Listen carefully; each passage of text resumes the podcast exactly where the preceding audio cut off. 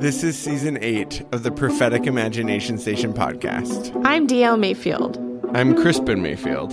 And this season we're talking about the thorniest, maybe horniest subject we've ever done, Christian romance. Are you ready, Crispin? I don't think I am, but here we go.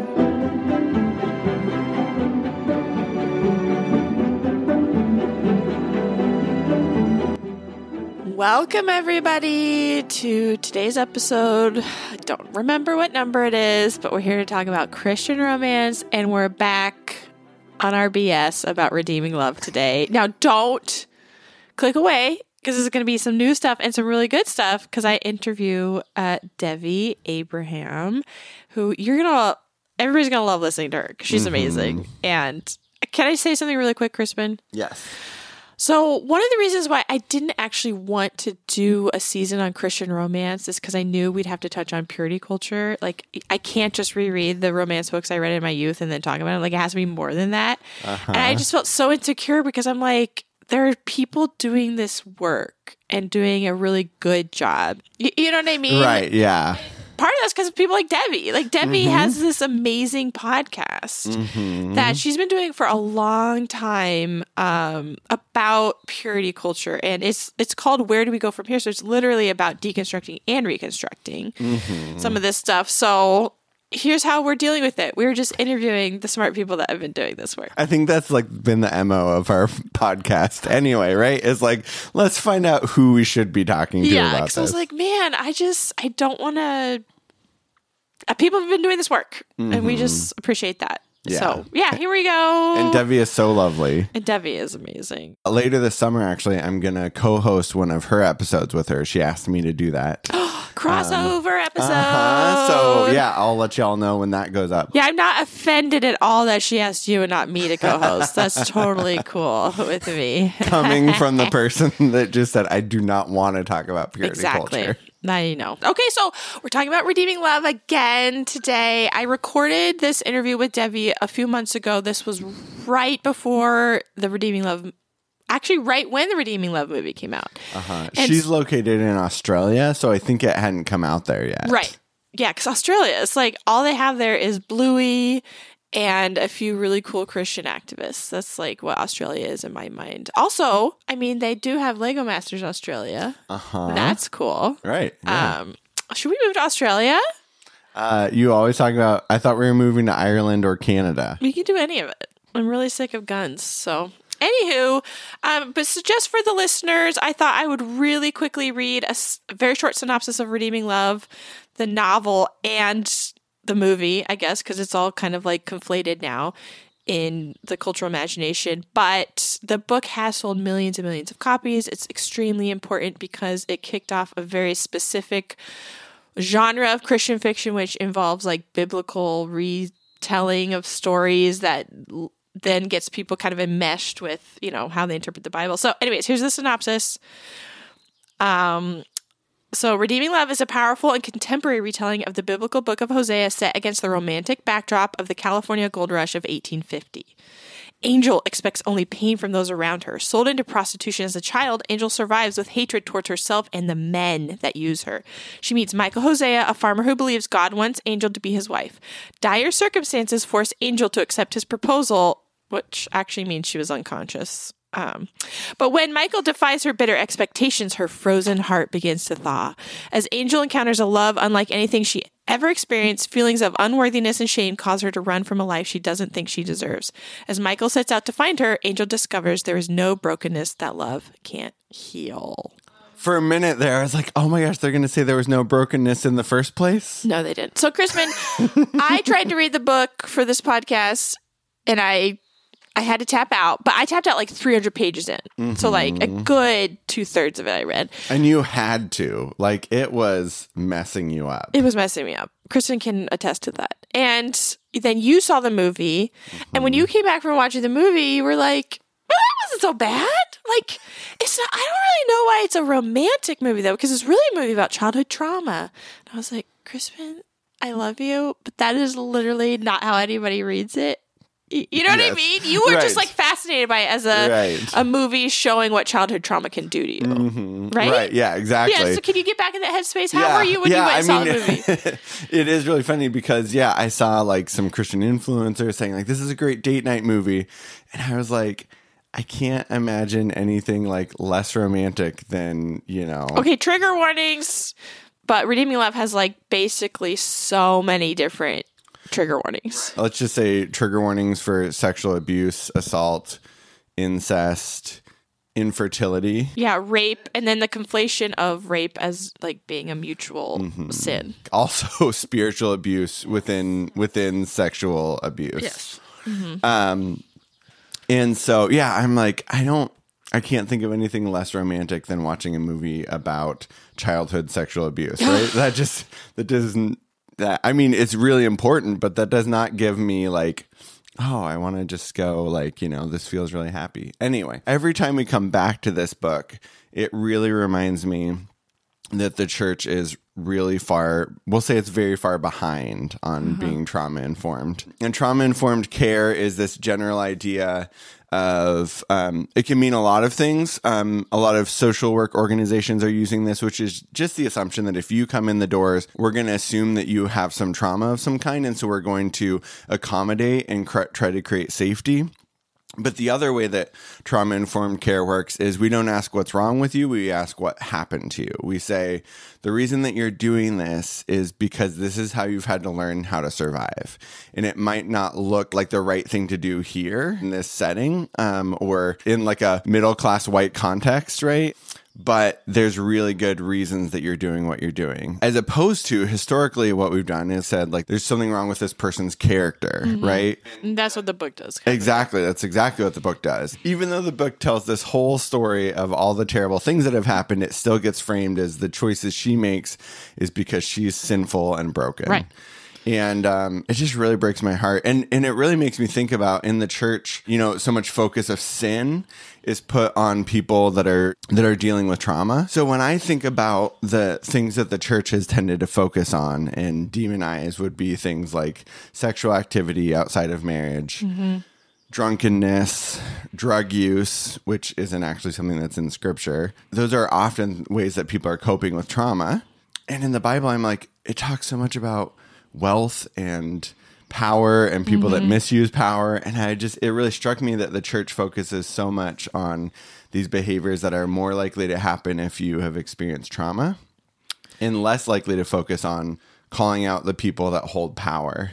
Yeah, I think that's really important. And Debbie really points out how Redeeming Love basically is about the worst thing you can do as a woman. And I'll say that, you know, for the interview for you to listen to, but it's very chilling in a way to see. That's what evangelicalism is focused on. Right. Is the worst sin is female sexual activity, right? So, woo! I mean, I can't go down this rabbit hole right now, Kristen. I can't go deep. Okay, so then let's switch gears. Okay. I am preparing for an upcoming episode about the romantic quote-unquote books I read, which is some Joshua Harris. So I'm reading I Kissed Dating Goodbye. Yeah, let's call it like the anti-dating books, right? Uh-huh, right, yeah. Boy Meets Girl, Hello to Courtship. Oh, jeez. Because you say goodbye to dating, hello to courtship. Okay. Oh, yeah. And then Eric and Leslie Ludy wrote a book called When God Writes Your Love Story that I especially love. I feel like that book has like a cult following. Like not everybody's heard of it, but if you've read it, you either love it or it scarred you for life. Exactly. Right. Yeah. Right at the beginning, Eric Ludy says, you know, I came to this conviction that I'm only going to date the person that God has told me I'm going to marry. Which feels so much like Redeeming Love, right? Because that means that you have to discern before you've even dated someone that God is saying, this is the person I have chosen for you. Yeah, all of this is very normalized for me. It's like, that's how everybody goes through life. You like discern beforehand. And now I'm like, that's bonkers talk. You know what I mean? Like, I mean, let me tell you, I had an experience like this. Okay. And with me? I gotta tell you, it was not you. Oh. It was before I even met you. I went on a mission trip, and we went to Montana because you know they need missionaries in Montana. We did that classic mission trip thing where you like plan something and it's actually like totally the worst outsider thing to do. We planned this special camp out for like kids in the area. No. But it turns out everybody was like, why are you going camping? That is like the height of the tick season. Uh-huh. And so I spent all night up feeling like ticks were on me. Okay. Woke up at like 3 a.m., went on this 2-hour-long prayer walk, sleep deprived, and God clearly told me. Of your own volition? Yes. I was just like, I'm up, I'm going, I'm going to watch the sunrise. Okay, God told you. And God told me that I was going to marry this girl that was on the trip with us. It was like sleep-deprived hormones maybe talking. Am I outside the will of God because I married you instead? Yeah, it's so true. So bringing that back around in Redeeming Love, this is what happens, is that Michael Hosea hears a word from God and says, this is the woman you're going to marry. Yeah. I was wondering, do you feel like there are people in your life, like past life, that felt like God told them they were going to marry you? Yes, 100%. What's it like to be on the other side of that? Ooh, well, for me, it was no big deal. I was just like, you heard wrong. Sorry. Like, I would have no problem. Because here's the deal. I was in that really weird, like, very intense religious group of people who want to be missionaries or whatever. And so if there's any guy that is like into that world and he was like, this girl's very cute, very manic pixie dream girl, which as we all know is just code for autistic, then he would be very into me and I would be like, you repel me with everything in my body. Like I can't. They all smelled bad. I've told you this before. They smelled like scared sweat because they were all scared out of their minds by me. You were scary. I am scary, but like so cute and quirky and scary. Yeah, right. Yeah, so I had no problem doing that. And I don't think God ever told me that. I just felt like I knew I was going to marry you like very early on because I was like, I've never wanted to be with anybody and I want to be with this person. So this is it. Mm-hmm. And it worked out great for me. So when God writes your love story, worked for me. Okay, we're getting into the weeds here, Crispin. I'm very excited about that upcoming episode. There's a lot we're going to talk about. But it was like, yeah, okay. So he had this experience of saying God's going to tell you who to marry in 1991. I think. That's when he wrote the book? No. That's when he met his wife. Okay. That was when he had this experience, which is the same year that Redeeming Love came out. Whoa. Pew, pew, pew. But anyway. I did shots fired sound. And before we dive into the interview, me and Kristen want to jump in really quick and say we are going to be co-hosting a fellowship cohort for the Faith and Justice Network that starts in the fall. And it's like $900 for an entire, like, 9 months of really intense curriculum, but we'll be meeting with a very small group of people twice a month to go through this amazing curriculum put together by the Faith and Justice Network.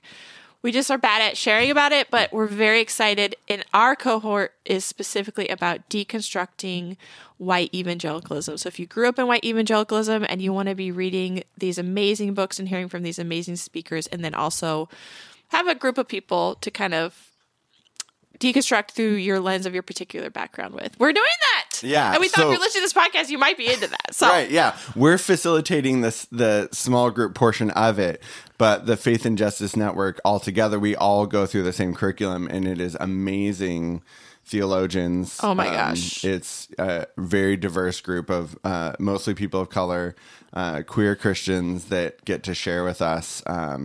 And then the reading, we do, read a handful of books that are specially chosen. And these books are like no joke, so you kind of do need a group of people to read it with, and that's going to be us. So yeah. So this is basically, it's sort of like on the ground seminary. Yeah, seminary for the rest of us, because $900 is a lot of money, but it's not really a lot when you think about seminary. Right. And you can also actually take it for seminary credit for a little bit extra. So anyways, right, yeah. It's legit. It's intense. It's incredible. I like so few things in the world, and I love the Faith and Justice Network, and I love the people leading it. So yeah, it's really there. Great. We go. We'll link all that info in the show notes. We love Debbie. Go follow her. Go listen to her podcast. You can stop listening to ours and listen to hers. We don't care. That's how much we love her. It's called Where Do We Go From Here? You can find it anywhere. Yeah, but let's get on to my interview with Debbie Abraham. So I'm so excited. I'm talking to Debbie Abraham, and I have, you know, been following your work on social media for a while. You have a pretty incredible podcast, which is about deconstructing purity culture. But why don't you introduce people to who you are? And I'm so excited because I'm actually talking to you, and you're in Australia. I'm in Portland, Oregon. This is fun. Yeah, I'm like crossing the divide. I'm in the future. On a very hot day. Danielle is cold with her glass that looks like a mug of tea. It's tea. So we're in literally polar opposite life circumstances right now. But yeah, I am, well, what can we say? I'm turning 40 in a couple of weeks. I am Sri Lankan born. I grew up in the Philippines and in Northwest Arkansas as a missionary kid. Hence the sort of deeply entrenched life in white evangelicalism, which is, I think, part of the reason for my interest in purity culture, was just kind of trying to understand my own upbringing myself as someone who was a foreigner inside that setting. But yeah, I moved to Australia as an adult, and then I traveled around the world, which is how I met my husband. And so we lived in Switzerland and Sweden, and then moved to Australia permanently, I guess, as anyone can be, in 2015. So I'm a writer, studied journalism and history at a Christian university in Northwest Arkansas. So, you know, did all of the Christian yards, the evangelical yards, I should say. And so the podcast is about kind of what comes next after purity culture. But obviously we spend a lot of time talking about purity culture itself, and what made it so toxic, but also hopefully trying to understand things about purity culture that are not as overt as, say, I Kissed Dating Goodbye or True Love Waits and The Promise Rings and all of that. There's a lot more going on, I think, than just those things.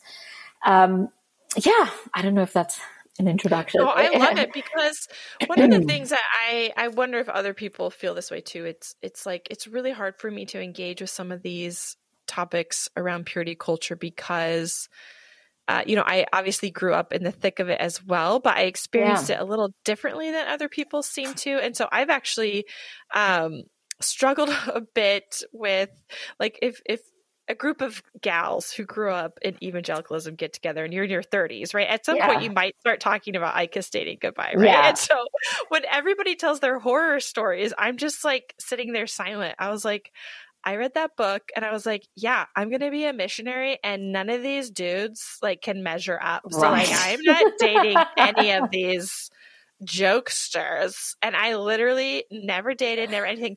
And it saved me from a lot of creeps. Yeah. A lot of creeps were into me, and I was just like, no. Yeah. And I think in a similar vein, Danielle, I can't say that a lot of my purity culture related life things were so much around dating and romance. I think I followed all the rules. I married the first man I dated. I really can't say I have regrets, actually. I don't. Where I would say purity culture had a real impact on me has more to do with my body and just the experience of being female in the evangelical church in relation to other men, the sort of hypervigilance about, like, how long have I been talking to this guy? Is his wife nervous? It's that kind of thing. But I think and that's what I mean by there's so much more to purity culture than just the drama around dating and sex. There's a lot of other things going on. And I think for many of us, we intersect with it at different points, you know? Yeah, I'm glad you said that, because I just have always felt a little bit like, oh my gosh, did I benefit from this thing that's been so toxic to other people? Because Crispin is the only person I ever dated, the only person I've ever been in a relationship with. And I'm super duper happy. So I'm like, So there's so much nuance. And so that's why I love the work that you're doing on your podcast, the conversations you're having, because I'm like, I feel like there's room for more people to just kind of sit and listen and figure some stuff out. And here's the thing, Debbie, I am really hoping you can give me your thoughts on this. When you discuss things like purity culture, or if we're going to talk about Redeeming Love, which we are going to talk about Redeeming Love, the book by Francine Rivers. When you talk about something that like primarily impacts women or is about women, I almost just like critiquing Francine Rivers kind of leads to this like, should we critique romance as a genre? Right. How do we even begin to start these conversations when I just feel like all of this seems like bad news for women? And yeah. I don't want to add any more bad news to the pile. To your point about women and critiquing the things that women love, one thing I've learned in the last 2 weeks of really thinking about Redeeming Love and asking people what they thought, I would say I've probably had more positive feedback about Redeeming Love than negative. Or let's just say it's a very close split. But by and large, for the women, their response to it when they read it, so not now, but when they first read it, was like, I've never experienced God's love like this before. This is the thing that showed me how much God loves me. This is the, I read this book and I felt God's love for me. And it was about that. And I think, look, no secret, no spoiler here. I am not a fan of the book. I think, not only do I think I don't just not like it, I think it's deeply problematic on so many different levels, including the spiritual level. But what do you do when somebody tells you this was the avenue to which through which they experience God's love? I can't argue with that. I'm not going to argue with that, and I'm not going to stomp on it either, And there are things I have some theories, and I hope people will be willing to hear them. Absolutely. But I don't want to just stomp on somebody's experience of this book or even the romance genre. I think, you have Jane Austen writing romance, essentially, even though I think there's so much more to her stories than that.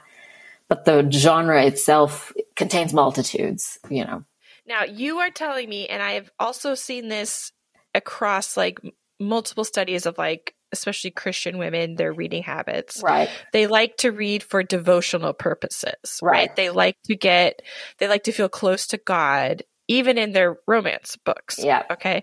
So you're saying that people have told you that's how they've experienced these books. And I also got a few of those stories too. And I wasn't even trying to get people's stories. I was just posting the image of the cover of the book, Redeeming Love, and stories just poured into my DMs.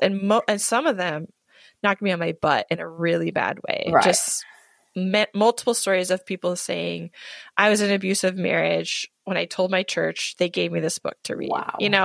Stuff like that, right? There were some of those that were when I was in my darkest place, addicted to drugs, I read this book and,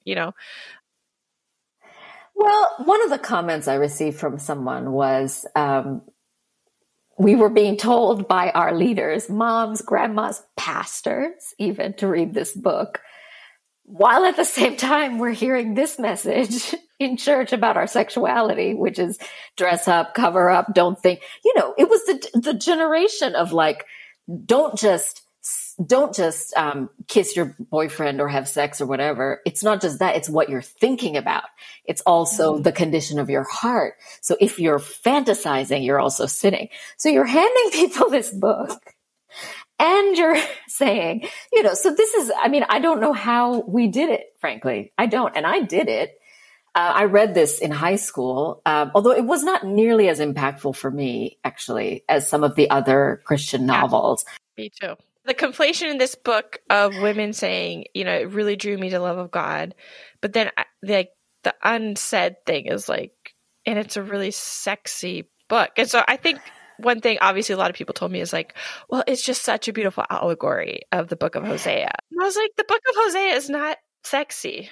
No. In fact, I went through and I counted the verses. So there's 196 verses in Hosea.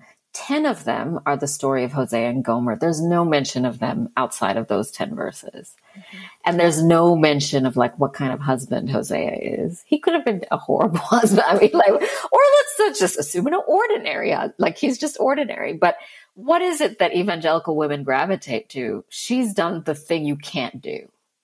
She's left a good man. She's left a godly man, in air quotes. We don't obviously know, to go sleep with other men. You can't do that if you're an evangelical woman.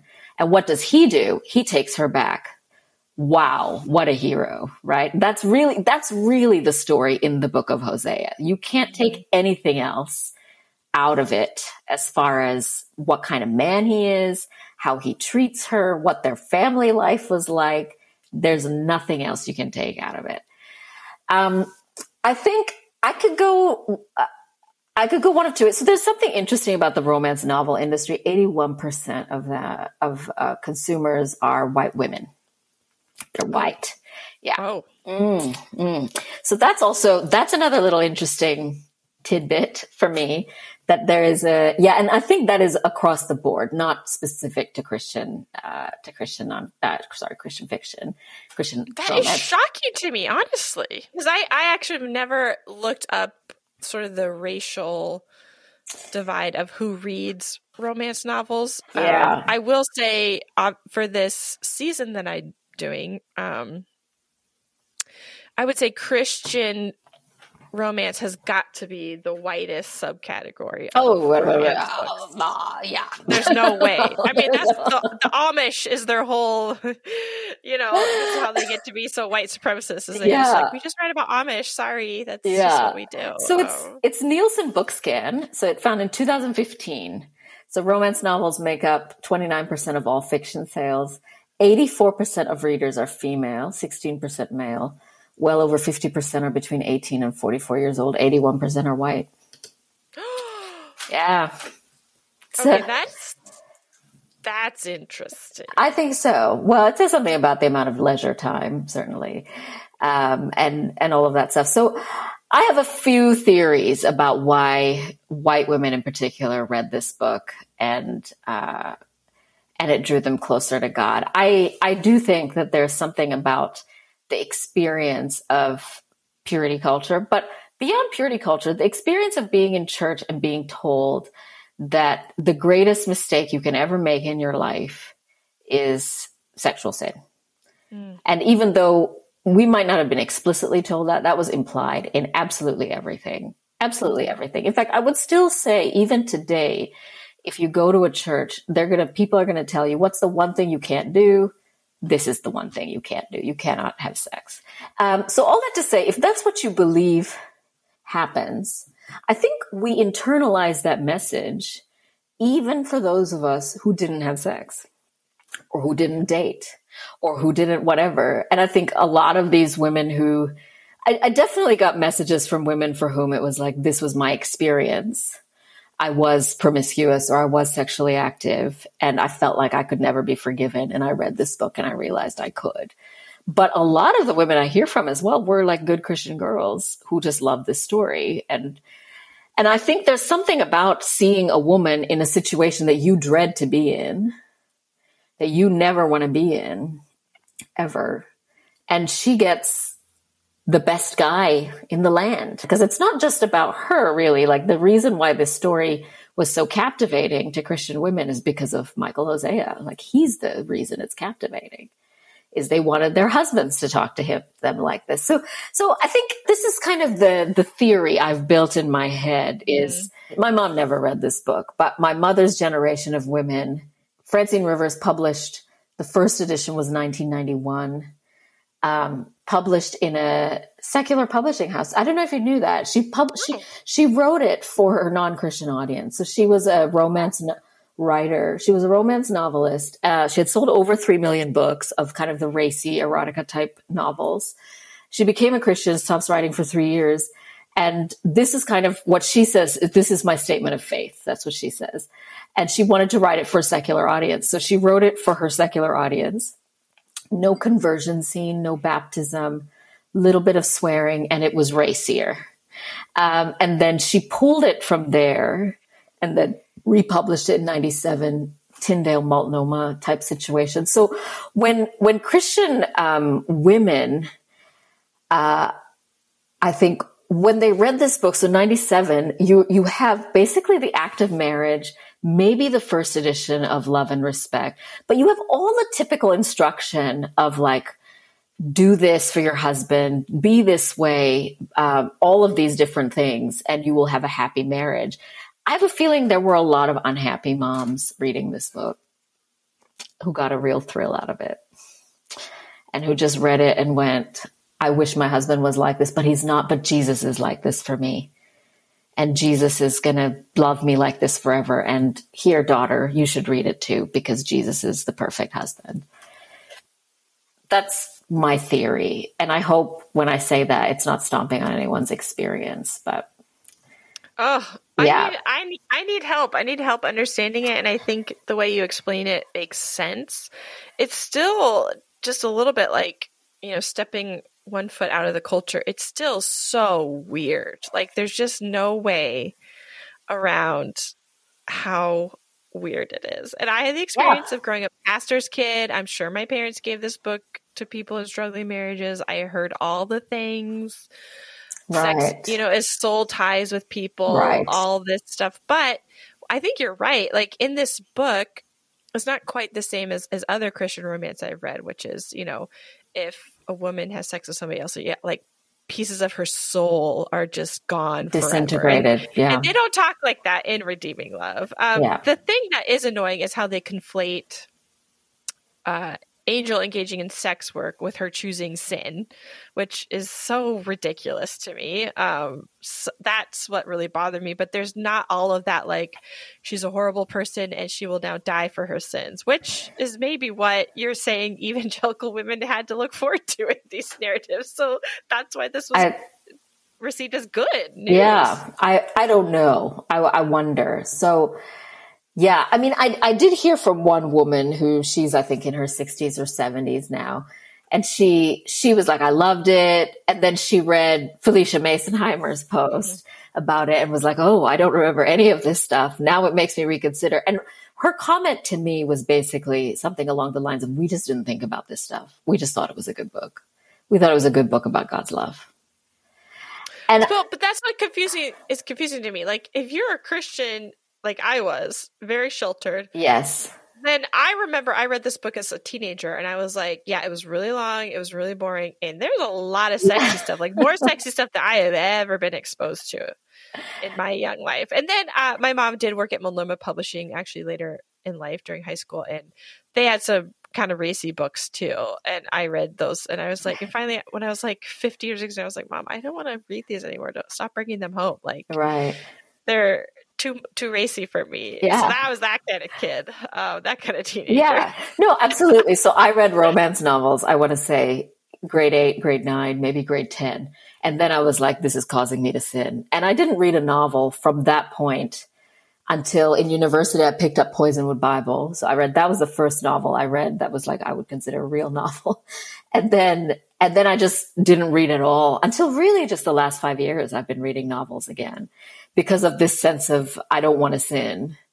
That's so fascinating. I never experienced it like that. I just was like, oh, this is too much for me. But it's exactly the same way I'd feel about watching a movie or something. Yeah. Oh, you know, yeah. Just that sense of like, yeah. Oh my gosh, this is so intimate. Yeah. But I'm also the kind of person where like Pixar movies are a bit much for me. Oh, just emotionally. Okay. I'm a highly sensitive person, yeah. all across yeah. the board. Yeah. And violence, sex, all of it. Yeah. So I'm like, I have a hard time with fiction too, because you can't always know what you're getting into. Yeah. That kind of.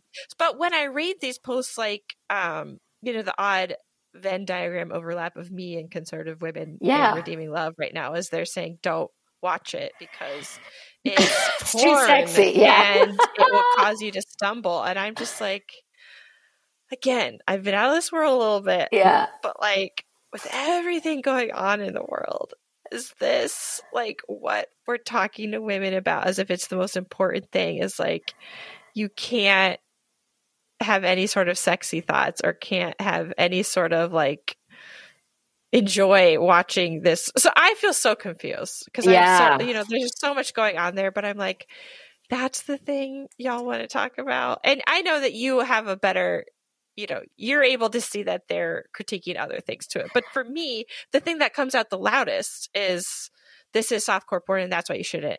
It is the thing that comes out the loudest. It is. It absolutely is the thing that comes out the loudest. And I think then, you know, it's an easy target because, well, it's Hollywood. Well, it's, you know, we have to put this on a screen. So like we can aim at our typical targets of why this is a problem. But I think it's fascinating to me that people can't see the abuse issues in the book, because it's not just the Francine Rivers does a good job in the one hand that she clearly labels rape as rape for what happens to Angel in her childhood. And I'm glad she did that. That would have probably been a big deal for Christian publishers back then. But I think the complete mislabeling of her life as a prostitute, she's not a sex worker even. Like, to me, sex workers have an ability to go in and out. Like, she couldn't leave.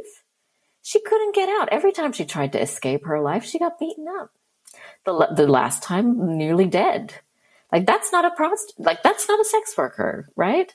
That's somebody who can't get out. And I mean, whatever we believe about God, and I'm sure we all believe different things, like, what kind of God is going to look on a woman who can't get out and does whatever she has to do to cope within that environment and say, this is sin?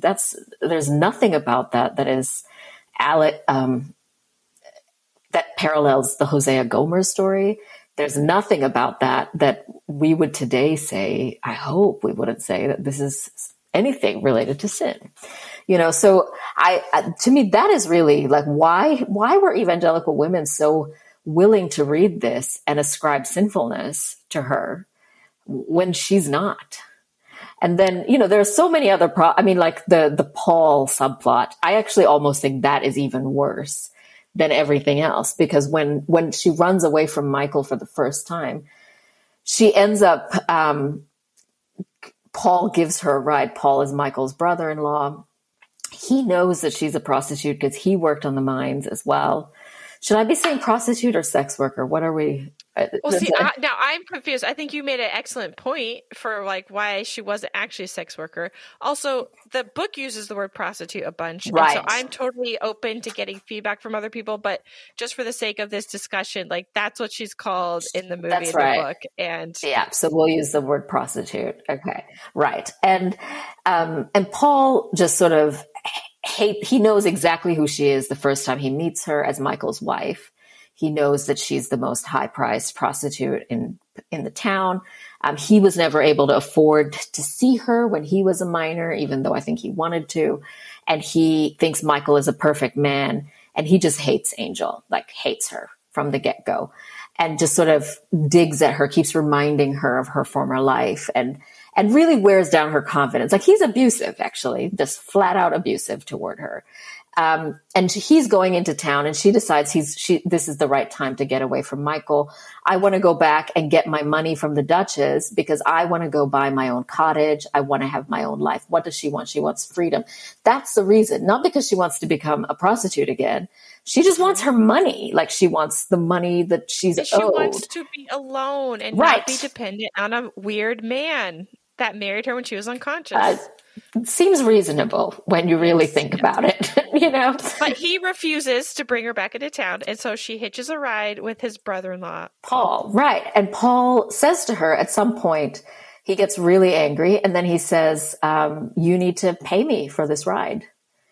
And basically, his expectation is sex. And what if you read it? The scene, it is not consensual. She is not willingly prostituting herself in this situation. He is raping her. Like, that's what's happening. And it is treated throughout the whole book she feels like it's wholly her mistake. Michael makes it clear to her it's both of their mistake, that he forgives them. And Paul believes that it's both of their mistake by the end. And he's kind of the agent of redemption at the end, that, you know, where it's like, I'm sorry. No, I'm sorry. And he's the one who brings her back home to Michael. And that is just such an egregious, yeah. It's horrifying. I found the whole thing, that whole plot line. And it's I would call it the B plot, because it's horrifying. That's kind of where I tapped out. I'm sorry, Debbie. I did not finish this. No, I mean, why should you? I did read like over 300 pages of it, which is a lot. It's a lot of pain. But the Paul subplot, I was like screaming at the book, like, this is rape. Like, stop it. Yeah. And I also wrote several choice F words to Michael because, everybody's like, oh, it's such a dreamy romance. I'm like, he is not good. He like says if he started hitting her, like, he wouldn't stop, right? Yeah. Until she was dead. He felt like killing her. Issues. Yes. He felt like killing her, which this is where, like, as evangelical women, you'll be reading it going, yeah, of course, because she's done the one thing you're not supposed to do. Right? So this is where the book hits all of our pressure points, I think. And it hits all of the, yeah. Anyway. But I just think it's sad. Like, the romanticization of Michael is just really, really hard for me. Yeah. And I didn't read the end of the book, but I'm assuming he's still the hero. But I had read enough where I was like, well, he could never be a hero. Like, yeah. Debbie, what do you make of, like, the whole thing? I know it's supposed to be, like, sexy. It's like he really wants to have sex with her. He's, like, so sexually attracted to her, but he holds off, right, until he doesn't, and then he makes her say his name, like, while they're having sex. He makes her. He, like, demands. He makes her. And look him in the eyes and say his name. And I'm just like, how is this not sexual assault? Like, how is this not? Like, I don't know what to do with that. Like, I can't come back from that as a reader, but that's, like, in the first one third of the book, so it keeps going, you know? Yeah. Yeah. Oh, man. I'm not sure that I read that as an assault situation, but I think I can understand how women in that marital situation absolutely would, and it would be tragic and horrible. Because I think in some ways, the fact that Michael is looking for a consensual sexual relationship is admirable, in particular for that generation, yes. Right? Like, so literally for the historical context, it would be, I mean, I don't think the idea of consent doesn't exist in that time period, right? Like, I don't think it does. So I think we need to look for it as a reader, but I think if we're looking at, like, historical accuracy, it's not necessarily supposed to be there. And so it's, it is, on the one hand, it's remarkable. And I think this is why Christian women loved it, that he's looking for this kind of thing, but it's very disturbing at the same time. Like, that scene. So he's trying to demand consent, is what you're saying. Something I don't. Scene. Yeah, I don't even know. Like, but I found the fact that he kept asking. So it's kind of, is he demanding it? Is he asking nicely? Is he, you know, like, this is where we could get into kind of, I don't really know what's happening. But I think it's a hard scene. It's a hard scene to read. For me, what is probably more interesting about the sexual relationship between Michael and Angel is the way it is a vehicle for redemption in the book. So this is the thing with this novel. Sex is not just because it's a romance novel for women. Sex is actively part of Angel's redemption and her ability to have sex with her husband willingly, happily, whatever, is seen as an active sign of redemption, right? She's softening. She's, you're my love. You're softening. Sorry.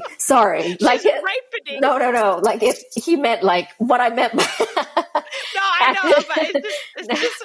like, what, yeah. So what I mean by that is just that he feels like her walls are coming down. That's one of his big things, right? Like, you've got these walls. A woman is a wall and a door. Oh, what does that even mean? Anyway, so she's got all these walls. Her walls are coming down. And that, I find that so bizarre. And yet, so totally white evangelical. That sex is going to be like, sex was her big sin. Sex is the avenue for redemption. I just don't get it. Yeah. How many times am I going to say this on this podcast? It's just so fascinating. I know there's something going on when I'm like, I don't get it, but it sold 7 million copies. Like, this means something to people. Other people got it, and I didn't. And so I guess I'm just trying to figure that out in a way. It does not, there's so many elements that do not hold up. Yeah. And I do think it's hard for us to kind of think back, like, why did we all just receive it as this is totally normal Christian stuff. You know, just totally normal. It's just depressing. Yeah. Well, I mean, I think even our affection for the Hosea story says instead of seeing it as a story about a collective issue with a collective people, the way we individualize it and make it just like, oh my gosh, a man took an adulterous woman back as his wife. What a hero he is. That says something about our beliefs about sexuality and marriage alone, that we see it as this individualistic story about a husband and wife when it's really a huge story about collective failing and collective failing that destroyed an entire society and God's love reaching out to that and renewing that, right? Like that's, yeah. Yeah. So, I'm gonna be talking to some people who understand like the genre of romance better than I do, but I've always struggled with historical romance in general because it's like life sucked for women. I don't know how to get over that. It just did, and so I don't think you can romanticize the Bible. Like the most free. I had the most freeing moment a few years ago when I was like, "There's not a single marriage in the Bible I would want to be in. Not a single one. Yeah, you know, or I family want to be, as a child. I want to be Martha because Martha never is. You know, I don't know if she has a husband or kids. She's just Martha. And she gets to like be intense to Jesus, you know, and all that. So I'm like, I could do that, but there's not a single biblical marriage I want. And to be able to be honest and say that, so I feel the same way about this freaking book. That is not a marriage I would want to be in. No. For me, the question really is, why did a generation of evangelical women need to feel like a prostitute who was sexually abused, who had a totally traumatized life? Why did we need to put ourselves in her shoes to feel God's love? Why is that that's my question. I would say if you are somebody who needs to feel the love of God, that is something worth exploring. Like that idea is worth exploring. You should buy Kristen Mayfield's book. I'm not even like, nobody's put me up to say that. It was one of the best books I read last year. And I swear, like that book is going to do a lot more for your relationship with God than Redeeming Love is. I was listening to a Francine Rivers interview, a podcast interview, and one of the things she said is she got tons of letters from women who were abused or coming out of sex work, and how they gave her hope. She got tons of emails from therapists who used this book with clients, which was kind of a wow. So, yeah. I guess I'm not qualified to talk on that, but that's some heavy stuff. Yeah. It's not a therapeutic book. It is not the Bible. I do not know if Francine Rivers, she does not seem trauma informed. And the book has also been used to expect women to receive abuse and to call it godly. And so I think that's kind of where I still end up landing just because I've seen those messages. Yeah. And again, it's, if something's been used to harm somebody, like you have to reckon with it. And from what I've heard, when Francine Rivers has been told, you know, about the problematic element, she's just like, doesn't make any sense to me. It's so good. And I'm like, that's somebody who's not been listening then, because there's been many, many people who tried to, to tell her that. So, yeah, no, absolutely. And I do think like she's a product of her time, like 90s evangelicalism. So if this was published in 91, so she must've written it 89, 90. So she became a Christian in the 80s. So, I mean, I can only imagine the kind of Christian stuff she ingested. It was all the stuff we're trying to recover from now. So some of us are trying to recover from now. So yeah. And in 2022. Yeah. We're still here. It still has life in it. Well, Debbie, thank you so much for talking to me about this. I just, you know, wanted an excuse to chat with you. And now I almost feel like we've survived a war together. Yeah, that's right. We've been in the trenches. I don't actually read a ton of fiction either. So for me to spend my precious brain cells reading this book, it was nice to know that you were also out there, also doing the work. And doing the work. You're doing this for your podcast too. So tell us really quick about what you guys are going to be talking about. Are you going to be talking about this on your podcast? We are. Yeah. I think, I think we'll be going into more detail about the problems in the book. And also I think for me, my interest in it is really, how does a book like this even come about? So I'm interested in that. I'm interested in the question of why does it resonate with the audience that it resonates with? Because I think that also points to very much the purity culture stuff, if you're primed to want to resonate with this kind of story. I think that's what I would say. So, yeah. And then we've also got a lot of listener stories, a variety of stories, including from women who were from an abused background or childhood. And we've got both, for those for whom it was harmful and for those for whom it was beneficial.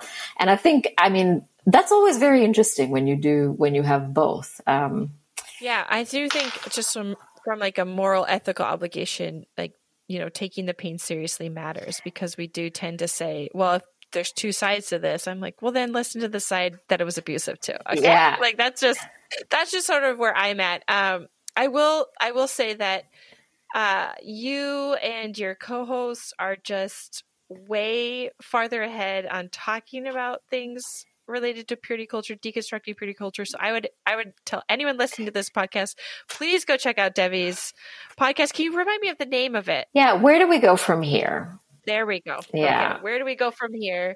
And your co-host name? Jessica Van Der Wyngaard. Yeah. There we go. And you'll get a touch of the Aussie accent. That's right. From her, which I enjoy because my kids are obsessed with Bluey. So best show. The best show. We talk about moving to Australia sometimes, but my daughter looked up a lot of poisonous animals that live there. So now that's off the table. So that's off the table for now. There are a lot. Yeah, there are a lot. And a lot of spiders, non-poisonous spiders. Snakes and spiders. It's just like, no.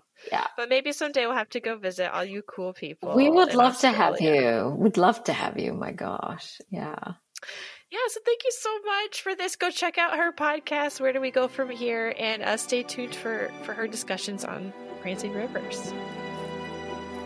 This has been an episode of the Prophetic Imagination Station podcast. Follow us on Twitter and Instagram, and send us emails at propheticimaginationstation@gmail.com. You can join our Patreon community for as little as $1.50 a month for more discussions of evangelical media and the occasional virtual hangout. You can find show notes and transcription of this episode at our website, propheticimaginationstation.com. If you've enjoyed the show, we'd love it if you left us a review on iTunes. And lastly, between the two of us, we've written a few books. You can find Danielle's latest book, Myth of the American Dream, and Crispin's book, Attached to God, wherever books are sold. Thanks for listening.